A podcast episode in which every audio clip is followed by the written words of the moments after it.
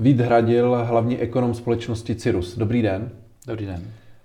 Objevují se informace, že vzhledem k tomu, co se děje i na uh, Ukrajině, dopady koronaviru a podobně, by mohla uh, inflace vlastně se přiblížit až 20%. Je to podle vás reálné?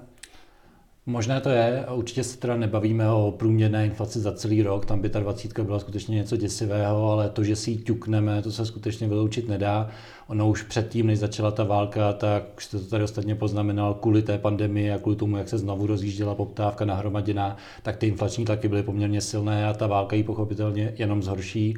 Máme tam ceny komodit energetických, máme tam ceny zemědělských komodit, máme tam výpadek pracovníků z Ukrajiny, část z nich je naprosto klíčová pro české stavebnictví typicky, ale samozřejmě pracovali ve zpracovatelském průmyslu. Takže, že bychom si ťukli dvacítku nevylučuju, já v tuhle chvíli s tím teda nepočítám, no samozřejmě záleží, jak se ten konflikt bude dál vyvíjet.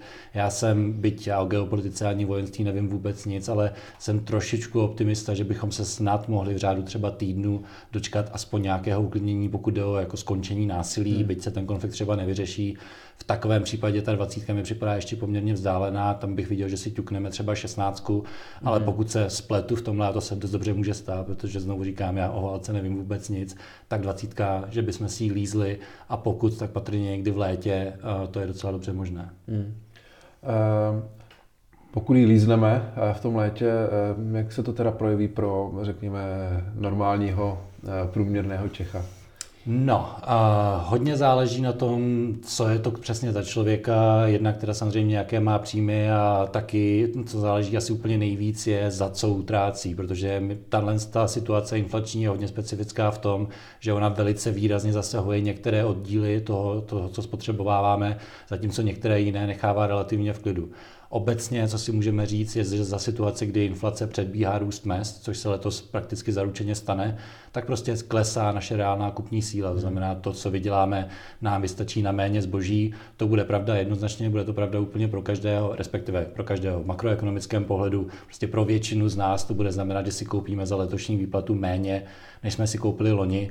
Všem, když se podíváme na některé konkrétní příjmové skupiny nebo konkrétní obyvatele, tak tam to může být výrazně horší. Tam to nebude jenom, že si letos utáhneme opasky, jak se říká, tam ten náraz může být skutečně drtivý. Hmm.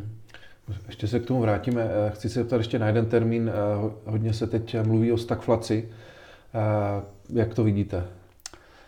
Začíná být čím dál reálnější, je to pravda. Já ještě, když se o ní mluvilo zase jenom v té, v té postpandemické éře, to znamená, když jsme se zvedávali po koronaviru, tak už tehdy nějaké ohlasy v tom směru zazněly. Já jsem si tehdy myslel, že to je ještě poměrně daleko, ale ta válka to skutečně přiblížila.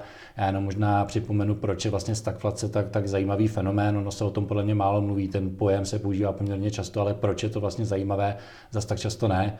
Prostě to souběh stagnace ekonomické, respektive nízkého nebo žádného růstu, zároveň s inflací. Ono to, že prostě dva nežádoucí ekonomické jevy se objeví zároveň, není samo o sobě nic varovného, asi normálně by to ani nedostalo vlastní název.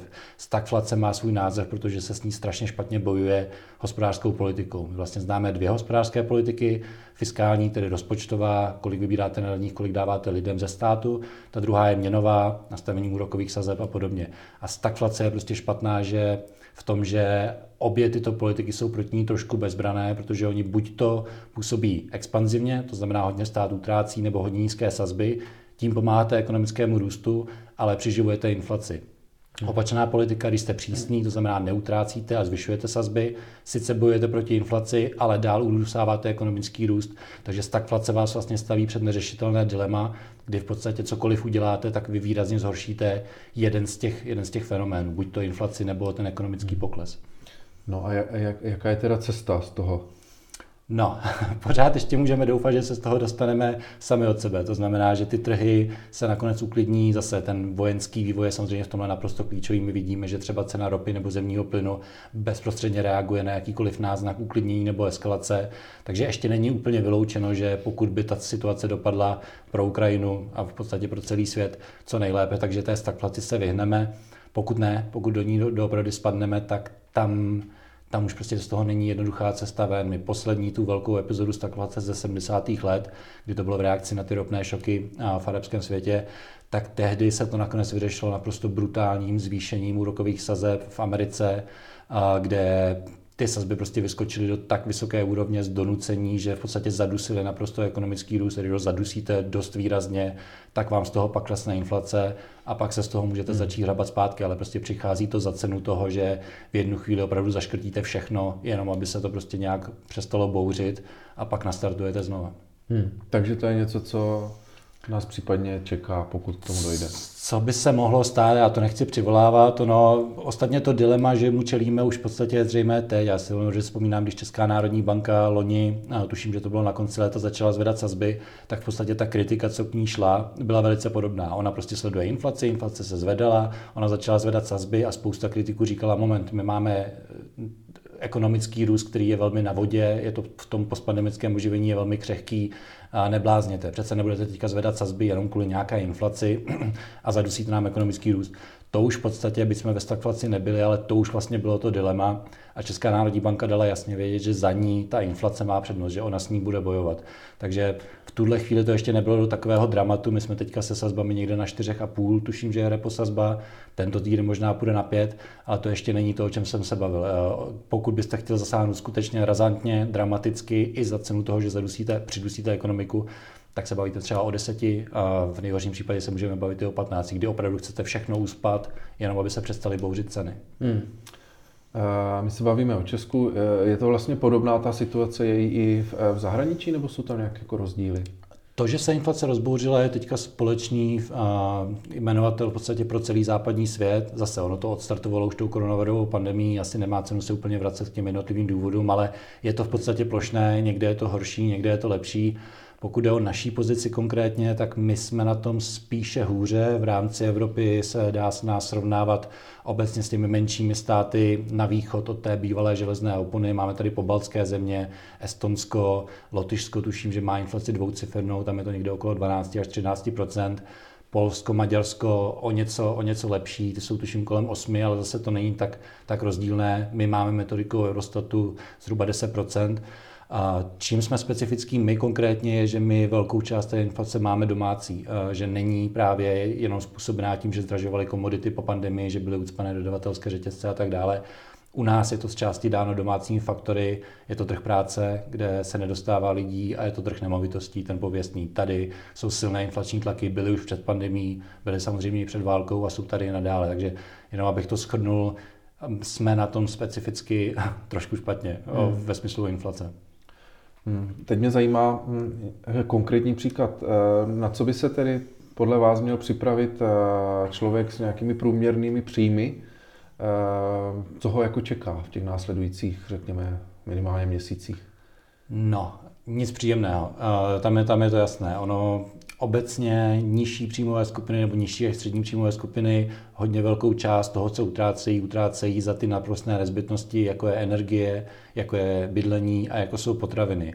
A bohužel tohle přesně jsou ty skupiny, které teďka tlačí tu inflaci nahoru. Energie, bydlení a potraviny. Potraviny teprve se pravděpodobně o slovo, o slovo přihlásí. Takže situace průměrného až podprůměrného, podprůměrně vydělávajícího Čecha, který navíc například nemá zafixovanou energii, nebo teďka ta fixace bude končit, tak tam může být opravdu, opravdu hodně nepříjemná. Já bych docela upozornil každého, kdo ví, že velká část toho jeho spotřebního koše právě se stává z výdajů spojených s bydlením, jako jsou energie a tak dále, a z potravin, což říkám, typicky je to v podstatě každý od nějakého lehkého podprůměru dolů, tak ať si dá velký pozor na to, aby měl naspořeno, protože že by přišel o práci v tuhle chvíli obecně není úplně pravděpodobné, ale to, že ten náraz cenový třeba v hmm.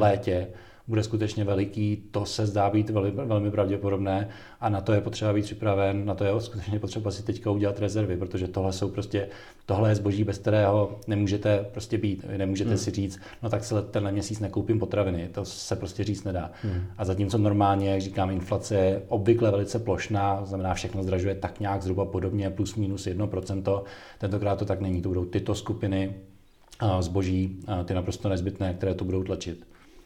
No a souhlasíte i s těmi názory, co se objevují, eh, to se týká především lidí s těmi eh, nízkými příjmy, eh, že může dojít nárůstu třeba bezdomovectví?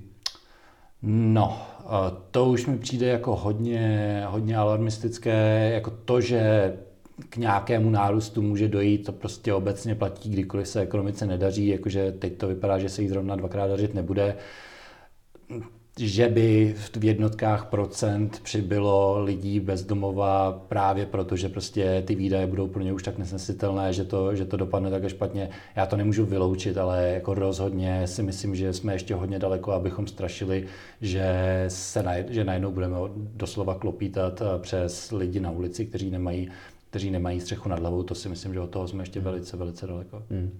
Uh... Jak byste zhodnotil, eh, eh, řekněme, výkon české ekonomiky? Eh, nechci to opakovat, ale je málo lidí, hmm. málo dílů v podstatě do všeho. Jak se to projeví na HDP, nebo jak, jak, jak to vidíte vlastně s celkovým tím hospodářským, hospodářskou situací země? Je to smutný pohled z několika důvodů. My jsme když začala koronavirová pandemie, tak my jsme se tehdy pláceli přes ramena, že na rozdíl těch států, co hodně vysí na službách, které se zavíraly kvůli, kvůli pandemii, aby se lidé nepotkávali, takže my ne, my, my stojíme na průmyslu, průmysl je v pořádku, fabriky nám nikdo nezavírá, my to přežijeme jako jedni z těch s nejmenší úhnou. Na konci pandemie se ukázalo, že to tak vůbec není, protože zatímco služby se rychle otevřely, eh, průmysl narazil na ty ucpané dodavatelské řetězce, narazil na ty zdražující komodity a naopak my jsme nakonec pandemie ve výsledku vyšli snad nejvíc nebo jedni z nejvíc postižených, pokud je ekonomiku v rámci Evropy, dokonce i v rámci západního světa. A byla tam velká naděje, že teda ale aspoň ten rok 2022 přijde to odražení. Oni se nám pročistí ty dodavatelské řetězce, uklidní se komodity a konečně teda to nastartujeme a budeme dohánět. A stalo se v podstatě to nejhorší, co se mohlo stát. Znovu dodavatelské řetězce, znovu komodity a do toho se ještě zesílil ten nedostatek pracovních sil. Takže já jsem, když jsme vstupovali do tohohle roku, já sám jsem čekal, že by HDP mohlo růst skoro ke 4%, což je hezký výkon. Bylo to právě dáno tím, že se srovnáme se špatným rokem 21, že ten 22 vypadal, že bude docela dobrý ta válka to prostě snižuje každým týdnem ty odhady. Já jsem ještě nedávno věřil v okolo 2%, že bychom mohli dosáhnout toho růstu v letošním roce. Čím déle ta válka trvá, čím více ta situace eskaluje, tím více je zřejmé, že to nakonec bude úspěch. Já pro tuhle chvíli, kdybych měl ještě na něco vsadit peníze, tak bych asi pořád je měl někde okolo té dvojky, toho dvouprocentního růstu, což zase podotýkáme je velmi smutné vzhledem k tomu, že se odrážíme už od špatného roku. A když ze špatného roku vyrostete jenom o dvojku, tak to vlastně znamená, že, že, že to není žádná sláva. Ale ještě pár týdnů a myslím si, že já budu revidovat směrem, hmm. směrem k jednomu procentu, což už je v podstatě blízko té stagnaci, tedy té obávané, té obávané stagflaci. Hmm. Um.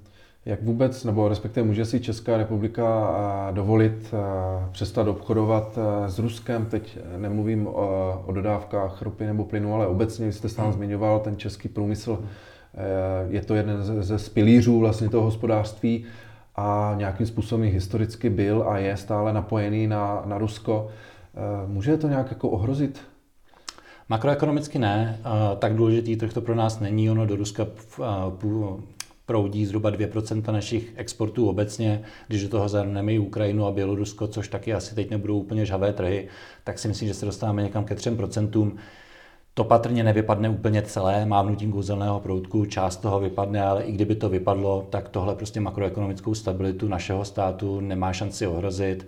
Tak důležitý trh to není a nikdy nebyl. Vy jste sám říkal, dáváme před závorku, že neskončí ten prout tím opačným směrem ty energetické suroviny. Tam, kdyby vypadl hmm. zemní plyn a ropa, tak se bavíme zase už úplně o něčem jiném ale nemyslím si, že makroekonomicky je úplně zajímavé to, že přicházíme o tyhle trhy. Zajímavé to samozřejmě Pardon. Zajímavé to samozřejmě je pro konkrétní firmy, které tam působí tam prostě nevyhnutelně bude docházet k tomu, že oni se dostanou konkrétně do problému, ale zase z toho makroekonomického pohledu já bych hlavně varoval před tím, aby jsme tohle brali nějak super vážně, aby jsme ještě se snažili zachraňovat jednotlivé firmy, které prostě holci vybrali Rusko jako exportní hmm. trh a snažili se sanovat nějak ty jejich ztráty ze státního rozpočtu. Už jsem slyšel nějaké návrhy v tomhle směru. To si myslím, že je naprosto mimo realitu.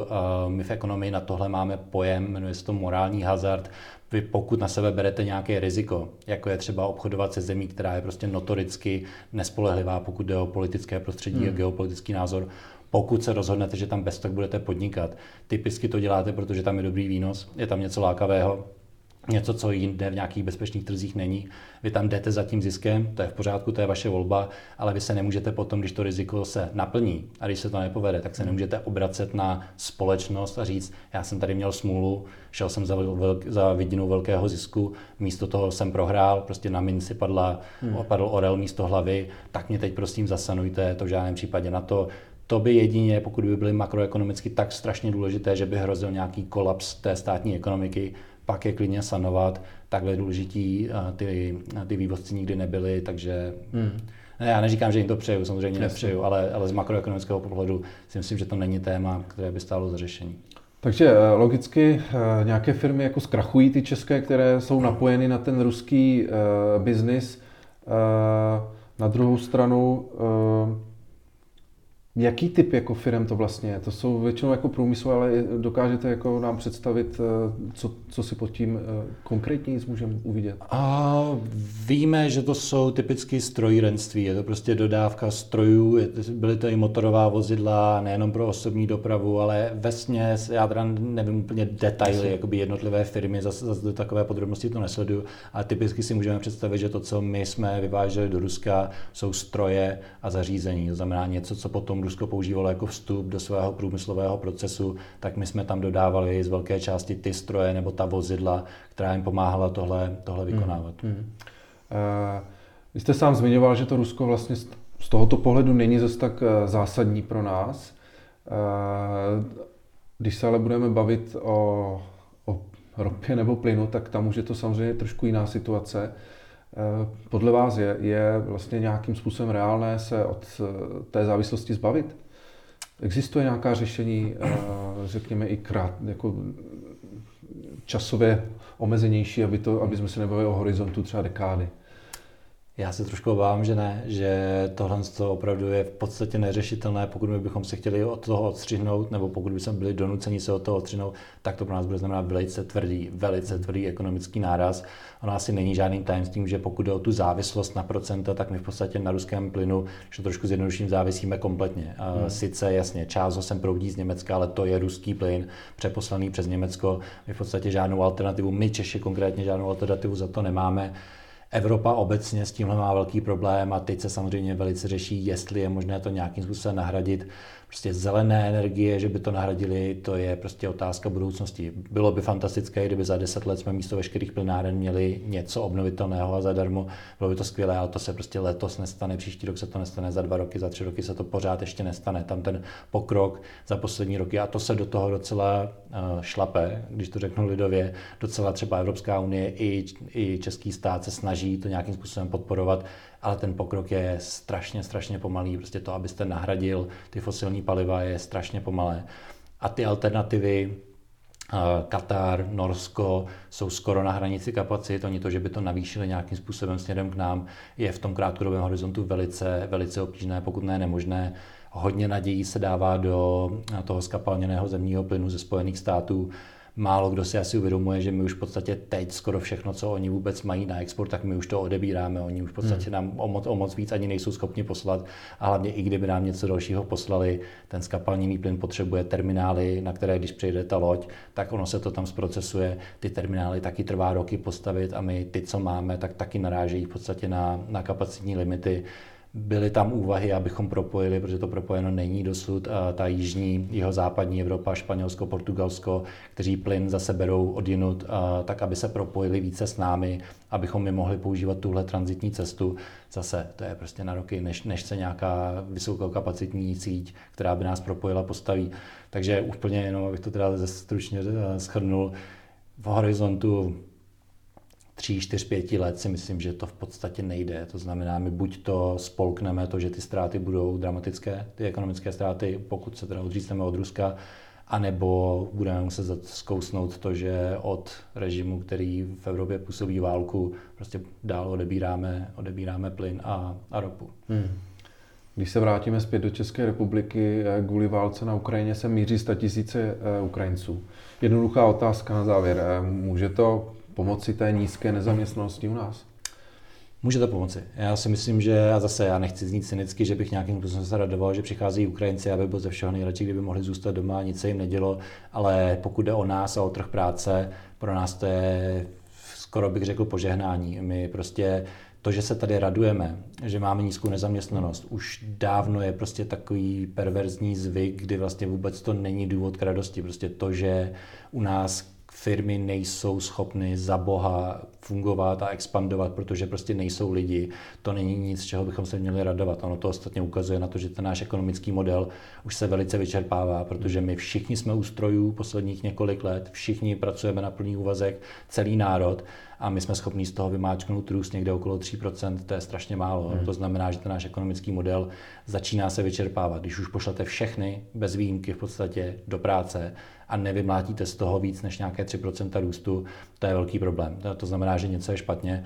A to, že přichází Ukrajinci, jak říkám, pro trh práce, je to v podstatě požehnání, záleží, pokud to nepokazíme. Dá se to pokazit, máme zkušenosti z historie, jejich hromada, co to znamená, když podobný, podobný migrační tok nezvládnete, pak vám vzniknou takové ty ostrůvky bez naděje. Vy prostě ty lidi nedokážete zaintegrovat, jenom je někde ubytujete, aby nebyli moc na očích a aby na ně nepršelo, nebyla jim zima.